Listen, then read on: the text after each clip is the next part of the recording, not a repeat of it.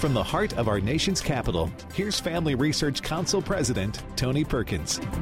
Well, hello everyone, and welcome to Washington Watch. Coming up, the Biden administration is about to hit the one year mark. What has President Biden been able to accomplish over the last year? Fortunately, not nearly as much as he wanted. But even as failure closes in on President Biden, he is doubling down on his leftist agenda. We'll talk with Virginia Congressman Bob Good as he joins me here in studio in just a moment. And more questions being raised by the Fauci files, the emails obtained through a Freedom of Information Act request. Caroline Downey with the National Review joins me with a deep dive into what appears to be a cover up in the origin uh, about the origins of the coronavirus. If this is true, the most obvious question is why. We'll explore that and more. And despite not having the support, Senate, Senate, Democrat leader Chuck Schumer says he is moving forward in the Democrats' effort to take over elections, no matter what.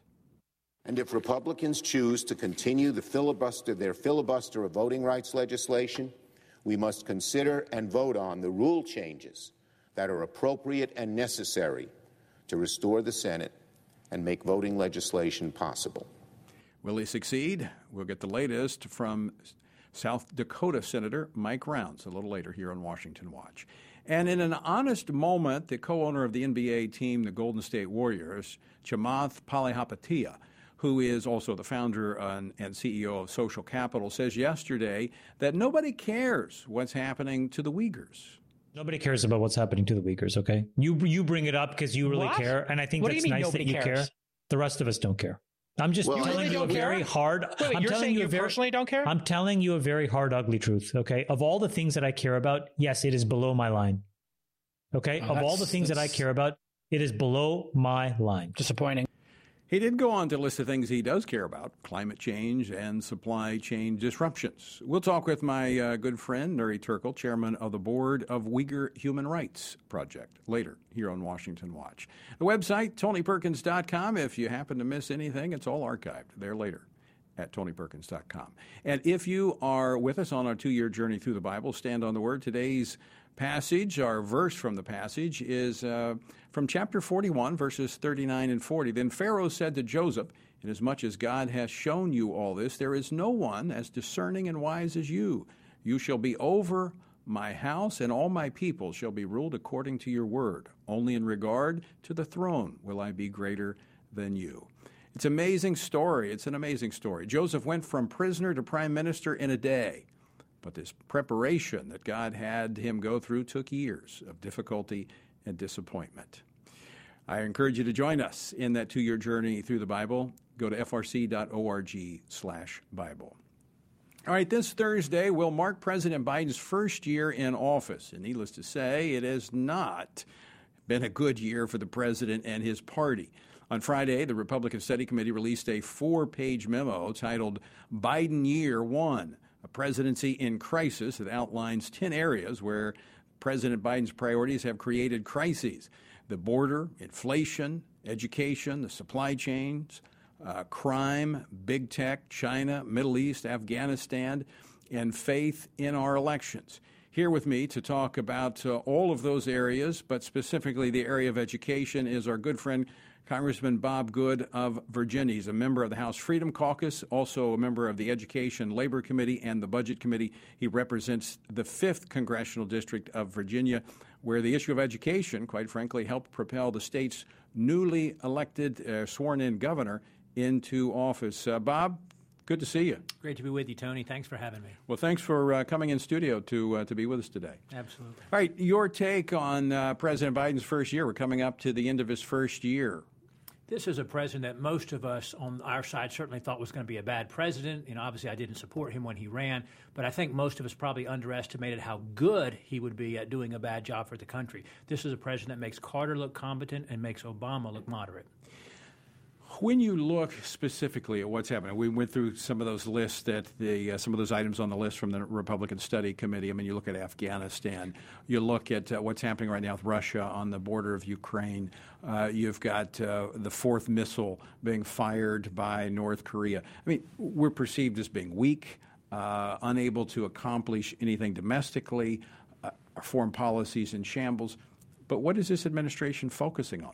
Uh, I just saw last week where the Department of Education is going after a Christian university, the uh, Lincoln University in Illinois, uh, based on a transgender complaint. I mean, w- what's the priority of this administration? Democrats in this administration, in particular, along with their allies in the House, uh, they are doubling down on their failed policies. There's not one issue, not one area, not one policy where you can point to success that would validate the election results from 2020.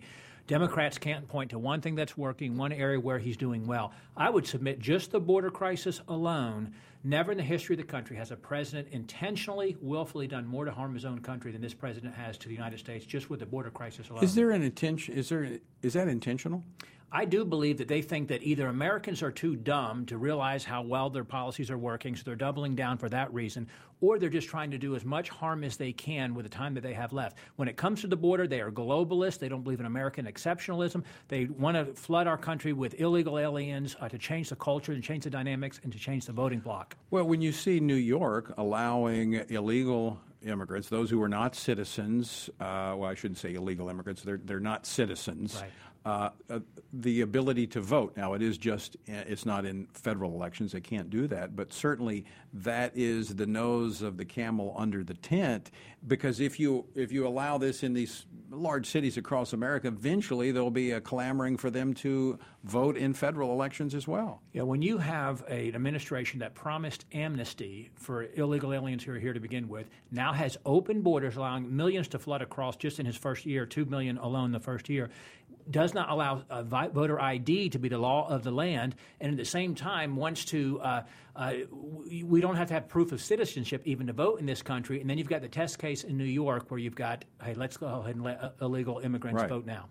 I mean, it's. You, I, I, think it's intentional. I think that the, the border is open with the hope of flooding new voters for uh, Democratic candidates, uh, whether initially it's in local elections, but eventually I think they want to do that uh, nationwide. These are unregistered Democrats. They're coming from 160 different countries. There's 2 million apprehensions at the border this year. That doesn't count the tens of thousands of gotaways, those who, who uh, evaded apprehension at the border. So, Congressman Good, let's talk about. Uh, I, I, want to get to the education issue. You're on the education committee. Not, that's not a place many Republicans want to be because mm-hmm. it's been dominated by the left for so long. But silver lining there. We're seeing pay, people pay attention to that. Parents, it was a big issue in Virginia. But before we get to that, one final thing on the the issue of immigration.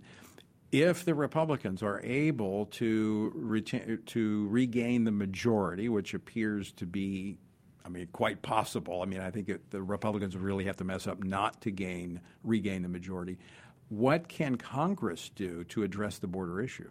And the border issue ties right into education too, Tony, because as these illegal aliens come in who don't speak our language, the school systems, which are already overtaxed, under resourced to begin with, are having to try to to, to, to try to teach students in their native language, right. which how the school systems have the resources to do that. But there's so much opportunity costs and resource costs with the border being shut down now. There's billions and billions of dollars of costs being by the materials that have been left behind. We've got border wall that's already paid for. They weren't allowed to complete. So what Congress can do is to is to uh, cut down cut funding for not give President Biden the funding that he wants unless he reinstates the border wall. So basically, using the purse strings. We do control has. the power of the purse. We've got to be willing to shut down the government in order to use the leverage that we will have with the majority in the House, even if we don't have a filibuster-proof majority in the Senate, and to force this president from a funding standpoint? I think the Republicans would have to make their priorities very clear up front. That's right. Uh, because your window of opportunity is going to be in the early days of having the majority in Congress given this president's unfavorable ratings with the American people, I think the uh, momentum would be with the new Congress.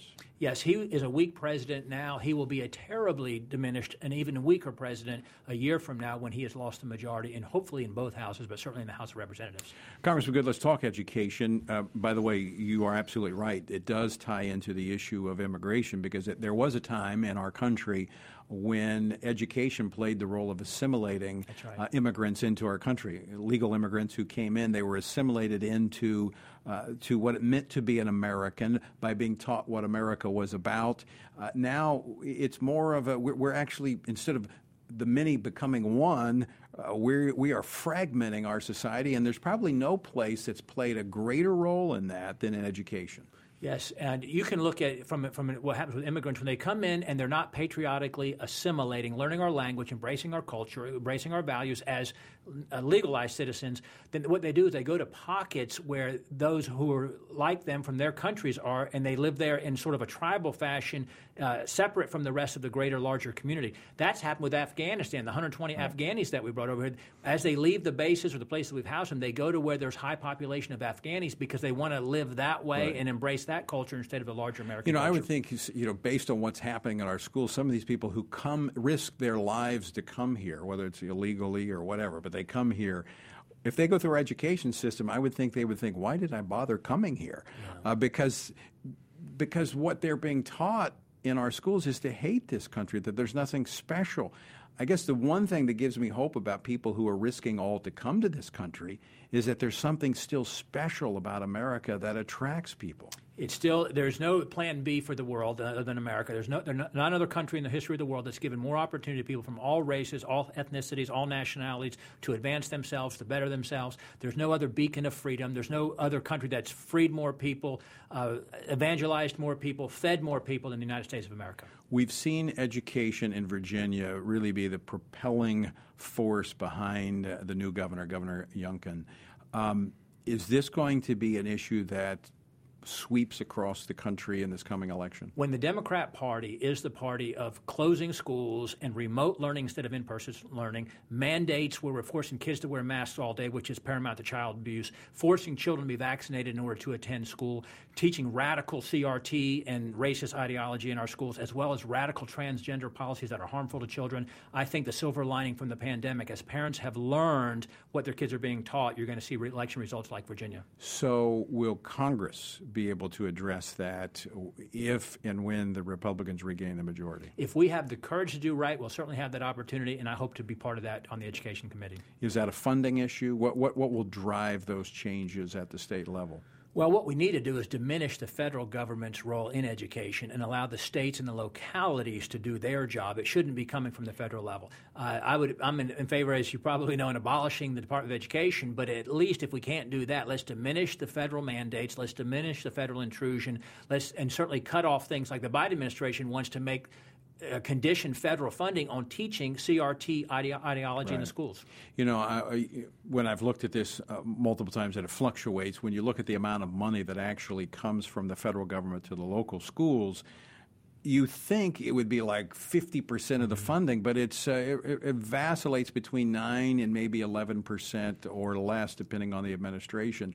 But yet, it comes not with strings, but ropes with That's cables right. because the federal government, for that little bit of money, tells them what to do. It's absolutely not worth it. The numbers that I've seen is actually six or seven percent on average. So, right, roughly half the funding comes from the local community, half of it comes from the state. Very small amount comes from the federal government. The states and locales ought to say, federal government, take your money, keep it. We don't want your mandates. We don't want your intrusion. It's bad enough to have your state capital telling you how to teach in your local right. community. You certainly don't want Washington doing it. You're absolutely right. Bob Good, always great to uh, talk with you. Thanks for coming in today. Thank you, Tony. And God keep, bless you. Keep up the fight. Appreciate the work you're doing. All right, thank you. All right, folks, stick with us. We're going to be uh, talking with uh, Senator Rounds of South Dakota next as we take a look at what's happening in the Senate. That's coming up next here on Washington Watch. Don't go away.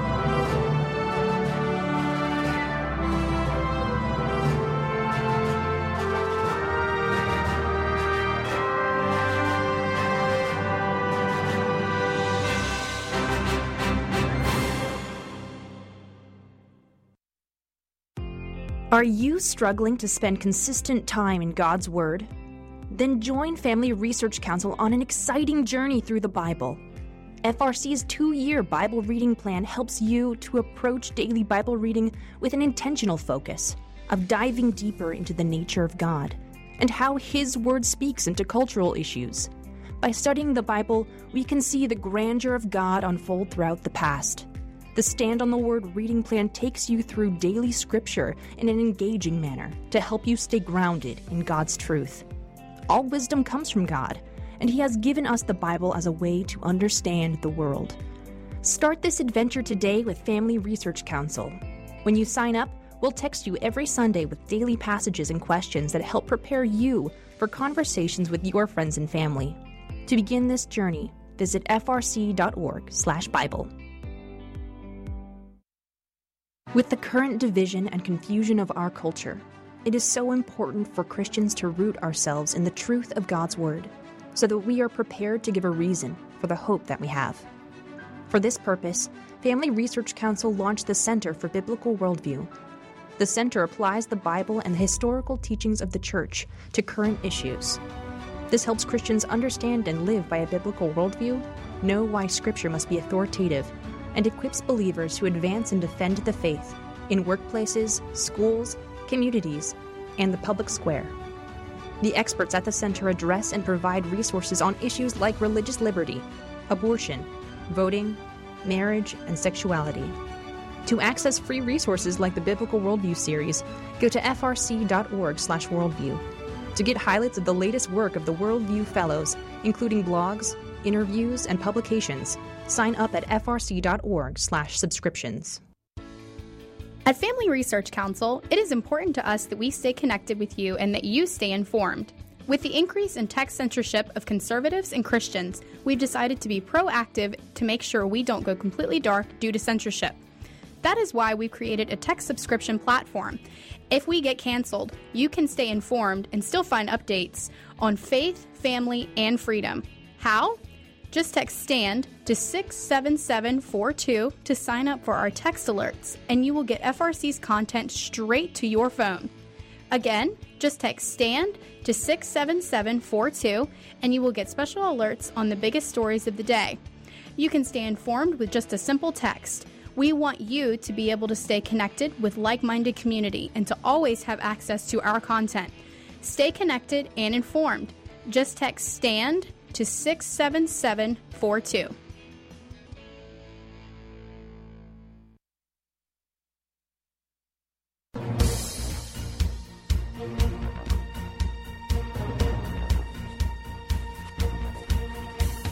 Welcome back to Washington Watch. I'm Tony Perkins, your host. The website, tonyperkins.com. All right, the U.S. Senate started debating the Freedom to Vote Act and the John Lewis Voting Rights Advancement Act today, one day after Democrats failed to meet their self imposed deadline to take over elections by Martin Luther King Jr. Day. The eyes of the nation will be watching what happens this week in the United States Senate. Just a few days removed from what would have been Dr. Martin Luther King's Jr.'s 93rd birthday, the Senate has begun the debate on the Freedom to Vote Act and the John Lewis Voting Rights Advancement Act. Yes, uh, Americans will be watching, but I don't think they're going to see what Mr. Schumer wants them to see. Join me now to uh, give us an update on what is happening on Capitol Hill in the Senate chamber is Senator Mike Rounds of South Dakota, who serves on five committees in the Senate, including the Armed Services Committee and the Committee on Banking, Housing, and Urban Affairs. Senator, welcome back to the program. Tony, thank you very much for the opportunity. All right, give us the latest on this effort by Democrats to take over elections, and if they fail at that, trying to change the Senate rules. Yeah, look, in, in, in the uh, United States Senate, it has always taken a consensus of at least 60 of the 100 in order to move legislation forward. It's very clear that these two particular pieces of legislation are not necessarily designed to uh, make it easier to vote, but what they are doing is, is is saying that they think that uh, the federal government should dictate what the states do with regard to their voting laws. Just as an example, and these are specific examples, they want felons to have the right to vote. Now, I think if the states want felons to have the right to vote, then they can justify it to their local communities. But you're not finding the vast majority of states wanting felons to be able to have the right to vote. Second of all, they want to make um, they want to make the election day a federal holiday. That would cost millions of dollars. And basically, you're going to look at a lot of your private your private businesses looking at additional costs involved in in, in that. Furthermore, uh, they want motor voter registration. They want every Department of Motor Vehicles to have to register people as voters. Motor vehicle registration isn't designed to, to lay out and to inspect and find out whether or not you're a citizen of the United States. But nonetheless, they want that to be done automatically when you register your vehicle or registered as a driver in a state. They also want same day registration. In other words, they want somebody to show up at the polls say that they are a, a registered voter and be able to vote and without a valid ID. Uh, look, uh, these are items that most of the states uh, have looked at and have said, look, we want voter integrity, we want election integrity. We don't think there's any reason why the federal government should get involved and try to change what constitutionally our founding fathers thought was a very important issue that should be resolved at the state level as close to the local folks as possible. But once again, since it does not fall into the uh, the guidelines of some of our more liberal colleagues here, and they think that um, that uh, uh, they want to liberalize these, and they don't like the fact that states, even like New York, don't like what uh, they're proposing here. They want to mandate it on every single state in the union. It's wrong. They know they don't have the votes to, to be able to do this, but uh, they want to use it as an excuse to end what we call the filibuster or the requirement for consensus. We have to have at least 60 people agree to end debate and to move on to vote on a particular bill. Yeah, we've talked about uh, the role, the critical role that the Senate plays in bringing the, the, really the nation to consensus as it rushes through the House, and oftentimes the passion of an executive. Uh, but the Senate is where you have to reach consensus so that you keep that uh, political equilibrium. But this would this would actually do undo what many states have had in place over the last several years. Uh, in particular, even this last year, where 19 states have adopted various uh, reform measures to elections to ensure that it's easy to vote but uh, difficult to cheat. So the process that is underway right now, as I understand it at Senator Rounds, is that they took a House, a bill that was over in the House, they put these two uh, bills in it, the Freedom to Vote Act and the John Lewis Voting Rights Amendment Act, into one bill. They sent it back over to the Senate, which circumvents the, the first 60 vote threshold. So this moves directly to the Senate floor, avoiding that initial filibuster. There'll be debate. But then, before you can have a vote, if I'm not mistaken, Senator, there has to be that 60 vote threshold again. So we'll have a debate, but unlikely to ever have a vote on the bill. Is that correct? That's correct. And, and, and what they've done, and, and this is a, a part of the rules in the Senate, if you have a bill which has already been ping ponged back and forth between the House and the Senate, it makes it appear as though, since most, most bills don't totally change and, and become gutted with everything that was in the bill taken out and all new parts put back in, but that's what's happened in this particular case.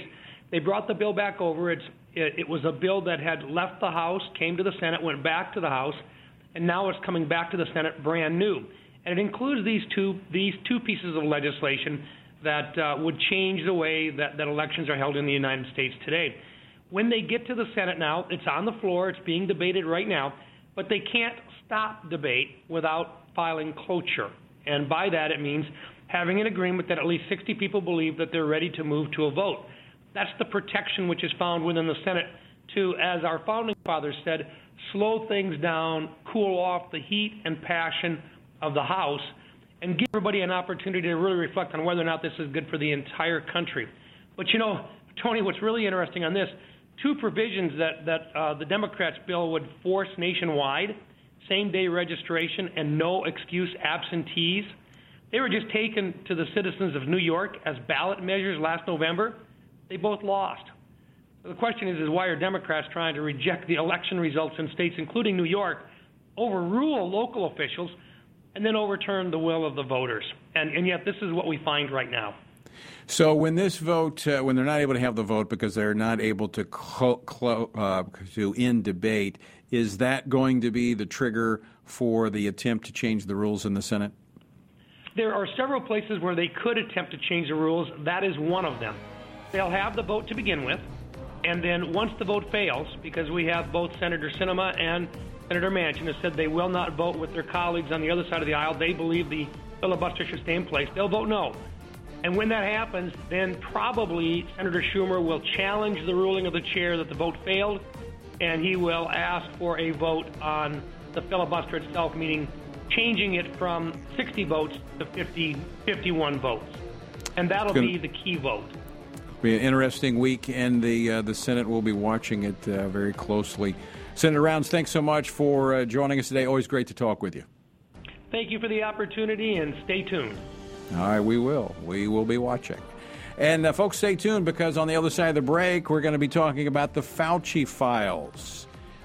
Was the source of the coronavirus known? Was it covered up? We're going to talk about it next. Don't go away. What is religious liberty and why should you care about it? Simply put, religious liberty is the freedom to choose your religious beliefs and to live according to those beliefs. Why should we care about this freedom? At Family Research Council, we care about religious freedom because we believe that it is an inherent human right that all governments have an obligation to protect. Tragically, not all governments do. Religious persecution is a tragic reality around the world that is not often acknowledged by the media even though attacks on people of all faiths continue to increase globally. In Scripture, God calls Christians to pray and care for the persecuted church, the downtrodden, and those who cannot help themselves. Therefore, we must be advocates for those persecuted for their faith. To access Family Research Council's latest resources and to learn more about religious freedom and what you can do to help the persecuted, go to frc.org slash religious liberty. Do you want to be able to stay up to date on conservative news? Are you looking for Christian resources to help you stay politically engaged? Then download Family Research Council's Stand Firm app. With all of our content available at your fingertips, you will conveniently be able to stay up to date throughout your busy day.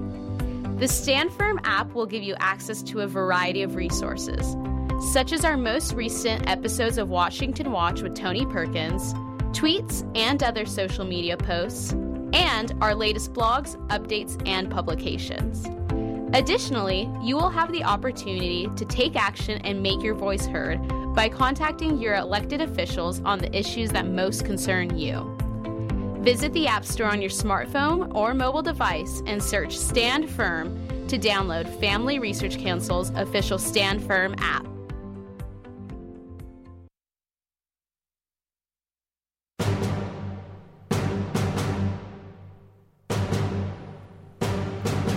This is Washington Watch, and I'm Tony Perkins. The website, tonyperkins.com. Last week, Republicans on the House Committee on Oversight and Reform made public unredacted excerpts of emails that reveal not only what Dr.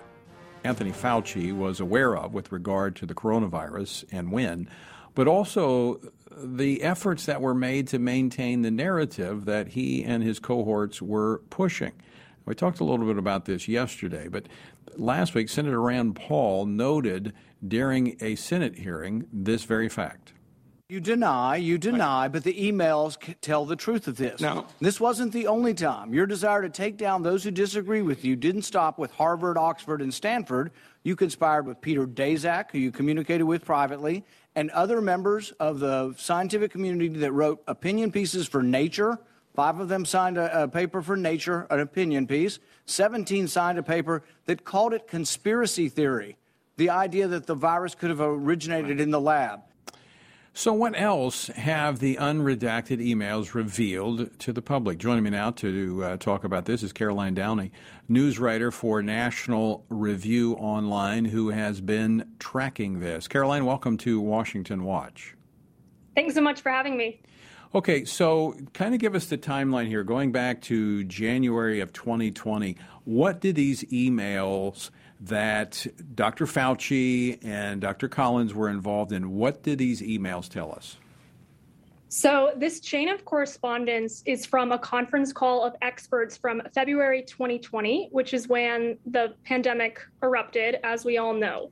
And what they really reveal is the extent to which dissent was suppressed or outright hidden by the scientific establishment on the origin of the COVID 19 virus. Here we have a virologist, immunologist, and a biologist who all explicitly say in their summary of this conference, in their sort of analysis, uh, their observations of the chemical makeup of the virus. And they all conclude that there was a very peculiar feature of it that suggested engineering that was gain of function. And what that means is that there was no scientific consensus really at the pivotal moment. And yet, despite this disagreement internally among all these researchers, Fauci and Collins, the pivotal players here who were the spokespeople for our scientific community at the time, dismissed the lab leak hypothesis as conspiracy. And that's what the American public received was that narrative. So, just so our listeners and viewers are very clear on this, this was a small group people that actually uh, if I'm not mistaken, many of these uh, experts received funding from the federal government. So these were people that Fauci would be would be colleagues, uh, people who know what they're talking about. So this isn't random people that happen to see, send emails. These are people that know this stuff. And as you said, they pointed to this uh, particular feature, I think at the furin cleavage site, which suggested the the gain of function engineering. But if I'm not mistaken, Caroline, on the timeline, two days after this information was presented is when we saw this push for an explanation by Dr. Fauci and others that uh, th- there was a this was a natural uh, occurrence that uh, th- there was uh, what it would appear to be from those emails an intentional effort to direct attention away from the possibility of this being specifically engineered. Yes, the timeline is very telling. Just one month after this correspondence uh, reportedly happened in March 2020, Dr. Francis Collins of the National Institutes of Health called the lab leak theory outrageous. And then just shortly after, um, Dr. Fauci told National Geographic, which is very, you know, reputable magazine, that COVID, quote, could not have been artificially or deliberately manipulated. So they wanted to put this to bed. Why? Why? What, what is the motivation?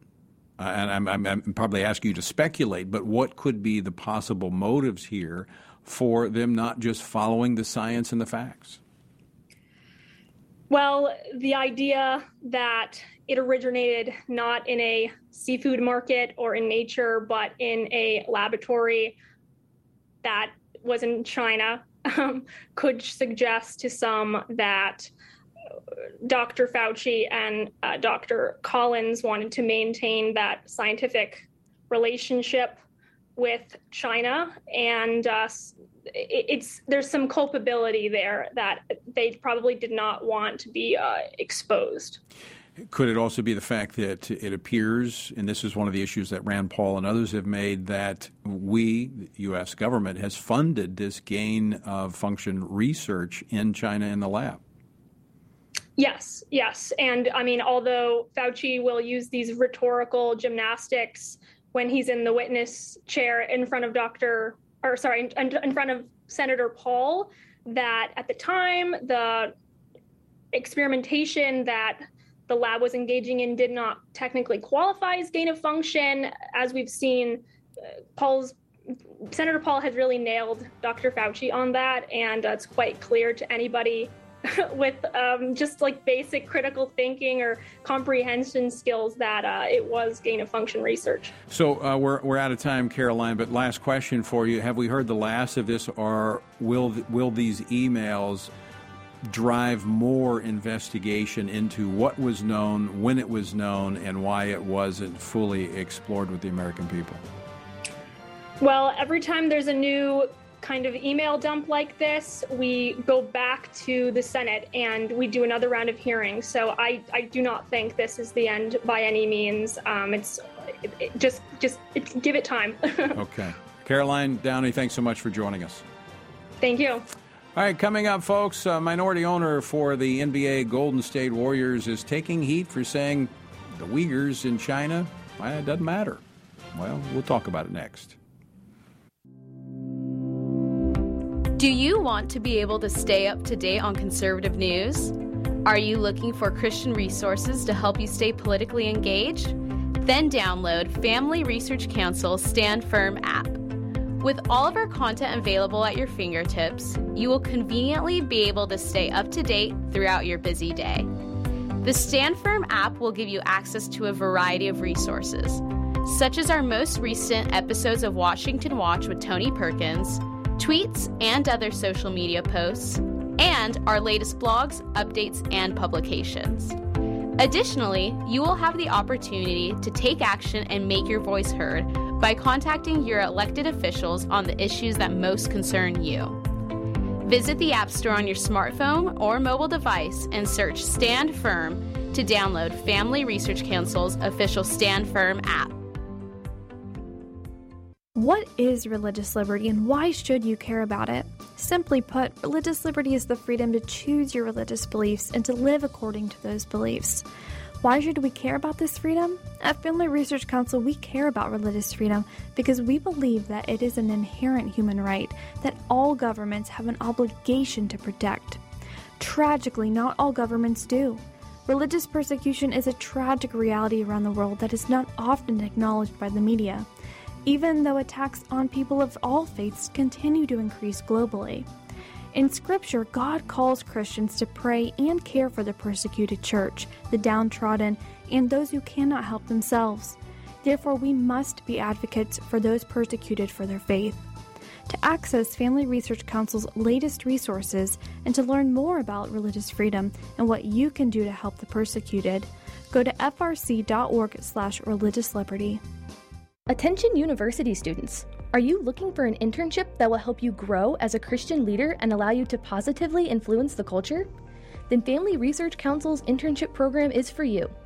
FRC's life changing 12 to 15 week internship program will prepare and equip you for the next step in your professional journey.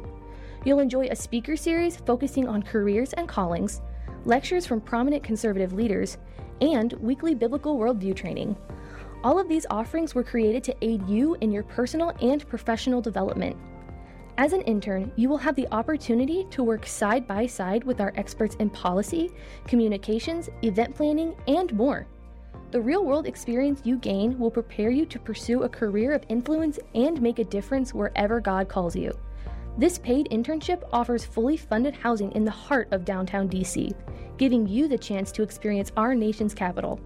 Visit frc.org/internships to apply.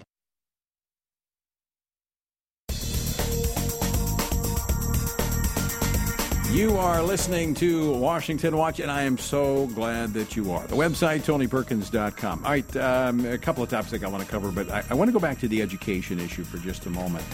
Um, the Michigan Democrats, the Democratic Party, um, went after parents, and I, this was a post. They've now taken this post down, and I'm. Uh, this is from a Fox News piece. The Democratic Party uh, put up a post uh, on Saturday on their official Facebook page criticizing parents who want to play a role in what public education teaches their children.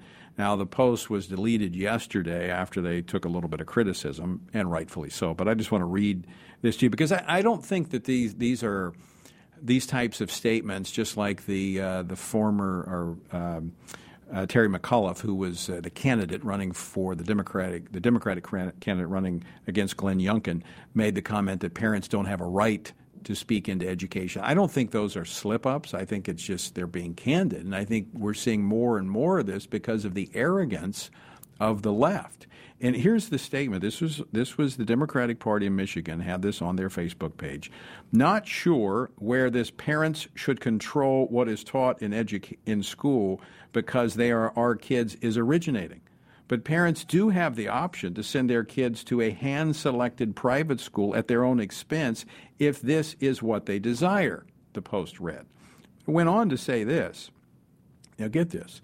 The purpose of public education in public schools is not to teach kids only what parents want them to be taught, the Michigan Democratic, Michigan Democratic Party post continued. It is to teach them what society needs them to know. The client of the public school is not the parent, but the entire community, the public, end quote. You talk about socialism. Um, I've got news for you. It's the parents who pay the taxes that fund our public schools. We have public schools because we have taxpayers and we've decided, well, I didn't decide it, but I think public education is one of the worst things that's happened to this country in the last 50 years because the left has taken over. This is the mindset. We see it repeatedly. These are not mistakes, these are admissions. These are very telling candid statements of their commitment. So I think, look, I am so thrilled to see what parents are doing across the country getting involved in education. Glenn Youngkin would not be governor of Virginia if it were not for parents, I think primarily in Loudoun County, that got the ball rolling. And you can do the same in your community. I think education needs to be at the forefront of the conversation. Parents, and I've said this before and I'll say it again, God gave parents the responsibility and the he gave them the responsibility to teach their children and to train them up in the way they should go. And they are the ones. You cannot, uh, you, you can delegate the authority, but you cannot delegate the responsibility. You can let the public schools teach, but God will hold you accountable. And ultimately, as parents, we're the ones uh, that will either rejoice because our children make the made the right decisions, or will we will uh, mourn because they did not, because they were misdirected and misguided by the indoctrination of the schools. So this is the moment. Be involved. All right, I, another topic I want, to, I want to hit on very quickly uh, is this past Sunday was uh, Religious Freedom Day. Now, in his proclamation for the day, President Biden wrote this. He says, In my life, faith has always been a beacon of hope and a calling to purpose, as it is for so many Americans. And I believe that protecting religious freedom is as important now as it has ever been. We must continue our work to ensure that people of all faith or none, and I'm not sure why we throw that in there on Religious Freedom Day, are treated as full participants in society, equal in rights and dignity. We can only fully realize the freedom we wish for ourselves by helping to ensure liberty for all. Uh, joining me now to talk about what has been accomplished or what has been diminished under the first year of the Biden administration as it pertains to religious freedom is David Closson, director of FRC Center for Biblical Worldview. David, welcome to the program. Hey, great to be with you, Tony.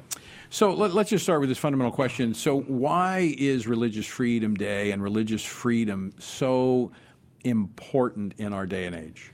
Yeah, so important. Religious freedom, uh, the freedom to believe what you want to in terms of doctrine and theology, and the freedom to order your life in accordance with those uh, deeply held beliefs. It's not just freedom of worship, the idea that you can believe what you want to in the four walls of your church or synagogue or mosque, but the ability to live your life according to those deeply held values.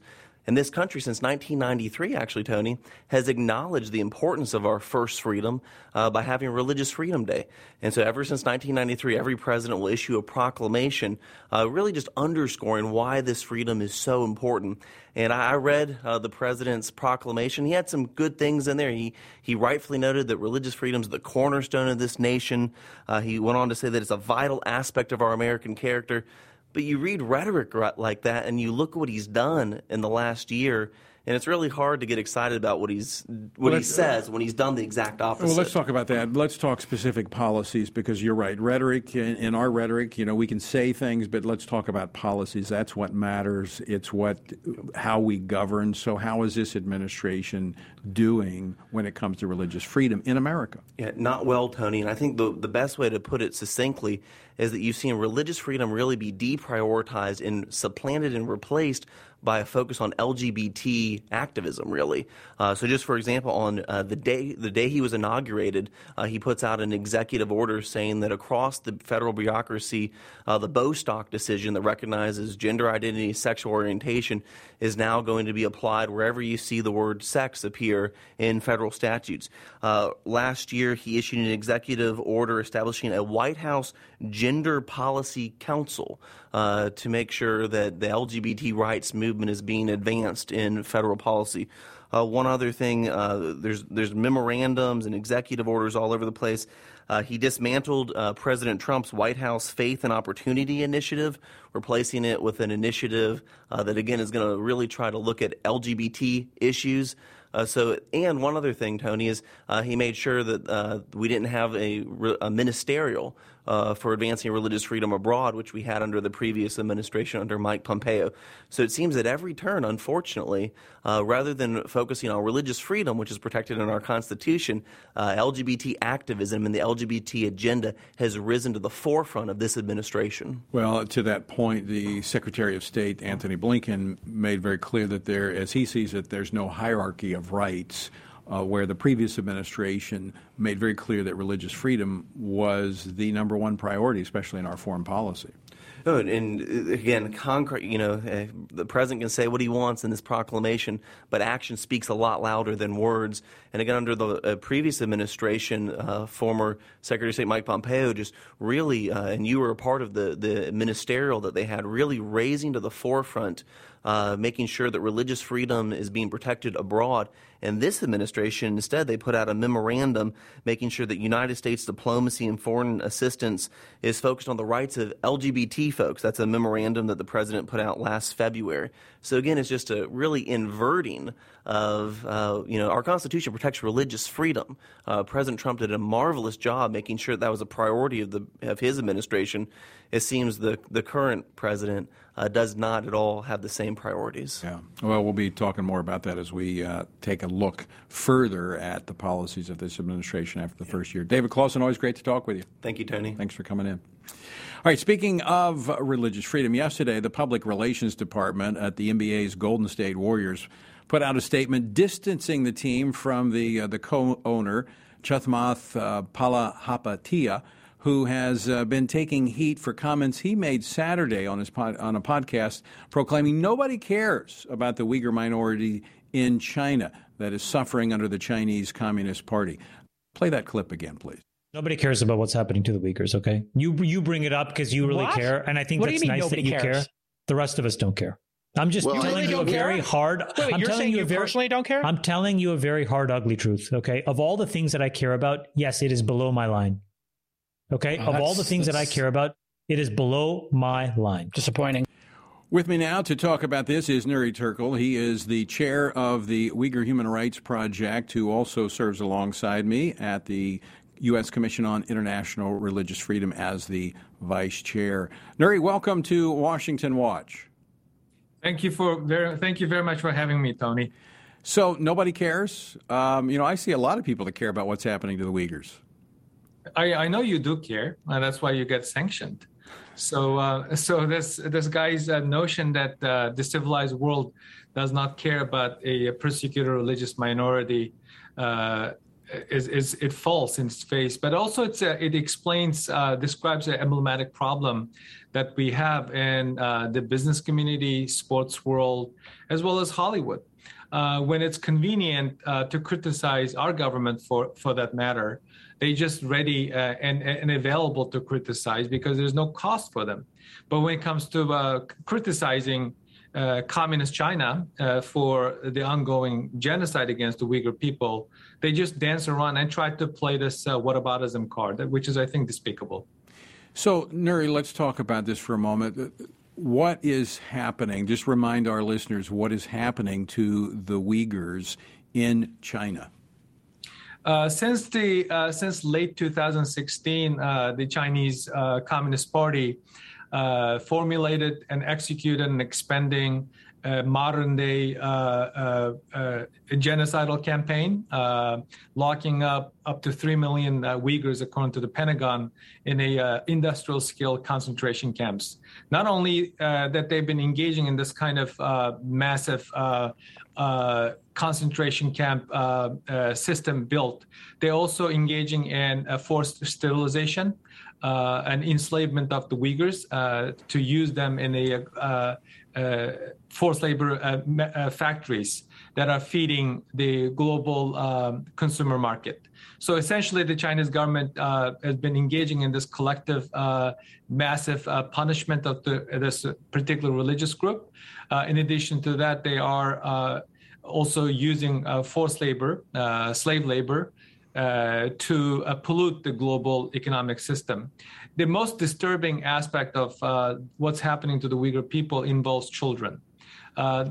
based on credible reports, close to 800,000 Uyghur children have been taken away from their family members and sent to the state-run orphanages. Uh, and also based on the open source information that the Chinese government uh, itself provided, uh, there have been the forced sterilization and deliberate, purposeful prevention of uh, natural growth in the Uyghur population. In 2019, 2020 alone, the population decline in the Uyghur homeland is about uh, 25%. So, based on these facts, based on these available information, based on the uh, camp survivor account and uh, witness account, uh, the United States government, Secretary Pompeo declared Uh, in uh, last January that uh, those atrocity crimes amounts to genocide and, and, crimes against humanity, which is confirmed by the new administration, the Biden administration. So this is a bipartisan position by the United States government. Uh, to this day, over 100 uh, punitive sanctions been announced against individuals and entities that have been responsible for the ongoing genocidal campaign against the Uyghur people. So, Nury, what's the issue with the NBA? Why are they afraid to take a stand on behalf of the Uyghur people against the Chinese Communist Party? So it's a commercial interest mostly. Um, so I, you know, based on uh, what happened to the um, the manager of the Houston Rockets uh, a couple of years ago when he tweeted in support of the Hong Kong democracy activists, uh, China is punished. So the business community caved in, uh, specifically NBA, caved into the Chinese pressure and uh, instructed uh, their business um, uh, partners such as this guy uh, who made a big fool of himself uh, uh, over the weekend, uh, to to do the bidding for the Chinese government.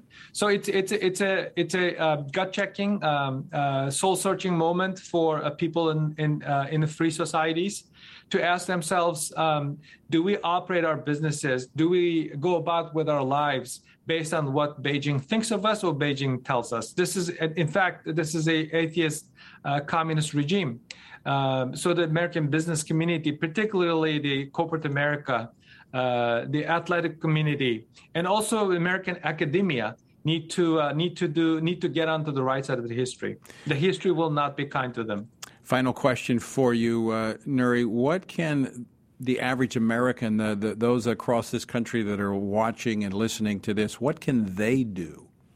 Three things that the average Americans can do. Uh, one, uh, lending their voice, just like the way that uh, the uh, uh, condemnation is is outpouring uh, on this guy, and and support has been enormous to the Uyghur people, especially in the social media in the last few days. The Uyghur, the word Uyghur, was trending uh, on social media yesterday. That kind of public support is is needed. And then two, as consumers, we have so much um, in our hands that we can pressure uh, consumer uh, uh, consumer uh, through consumer activism to pressure the businesses to do the right thing. And then third, we should call on our government, uh, the White House, the Congress, to put in additional uh, enhance the legal tools and put in additional resources. And finally, we need to ask our government. Um, if they have a policy. Uh, this genocide in, is in its uh, fifth year. Uh, we have not heard from either our government or our traditional allies and partners if they have any willingness to stop the genocide.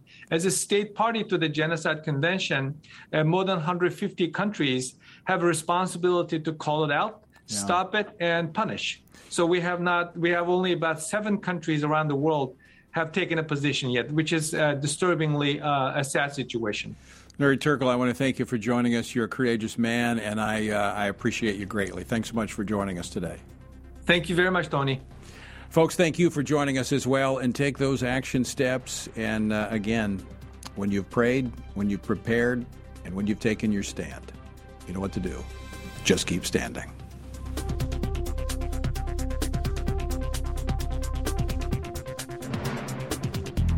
Washington Watch with Tony Perkins is brought to you by Family Research Council and is entirely listener supported. Portions of the show discussing candidates are brought to you by Family Research Council Action. For more information on anything you've heard today, or to find out how you can partner with us in our ongoing efforts to promote faith, family, and freedom, visit TonyPerkins.com. Also, to leave a comment about Washington Watch, call our watch line at 1 866 372 7234. That's 1 866 372 7234.